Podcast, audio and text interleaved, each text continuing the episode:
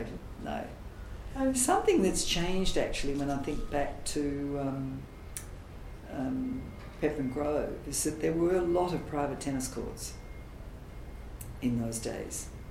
Um, I can name a few, like the Prices had a private tennis court, um, where the Riggs, who um, the family don't live there anymore, but the Riggs had a private tennis court at the back of their house. Um, the Meachams had a private tennis court. Two Meachams, one family, another family had private tennis courts. Um, the house on the corner of and um, next door to the Templies, on the corner of Irvine and um, Leake, had a tennis court that's now got a house on it. Um, the house on the corner of um, View and Forrest Street had a tennis court that's now got a house on it.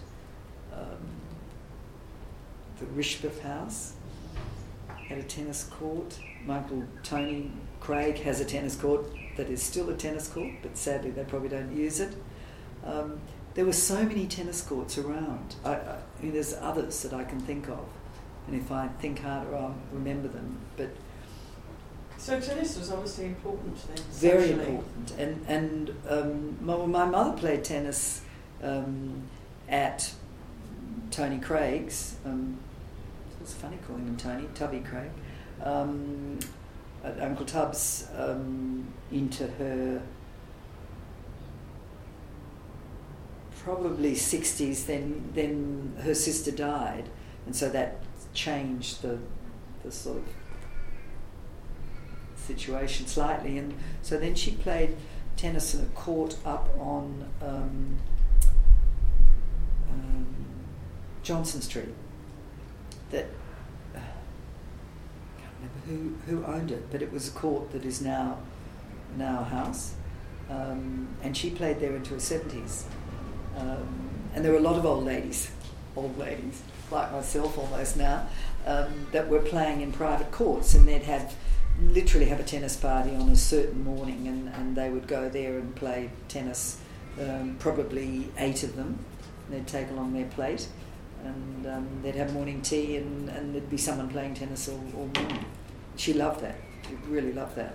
Um, but there were lots of tennis courts in Peppermint Grove. And- even with the tennis club. Yes. But I don't remember, and I, I don't think that my parents belonged to Peppermint Grove Tennis Club. My father may have, just as in that it would have been something perhaps he should belong to, with his involvement with the Shire, but my mother never belonged because they always played on private courts. Mm.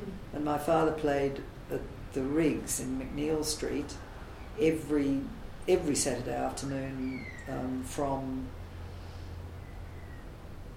well all through the summer. It, it was definitely not a winter thing because with the grass. Um, although they do play in the winter at Peppy Grove now, but um, we, never did in in private courts that were always closed.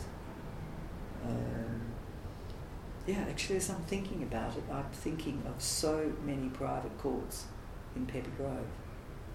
And I I don't know who ever looked after them because um, it's a huge job. It's something that um, either the, the owner spent a lot of time because um, all of them had the big old rollers, and that was a huge job to move those big rollers on, on um, so I don't know who looked after them, whether they had gardeners or, or what, but um, it was a, a lot of work, just like say a swimming pool is today. It's a So of work.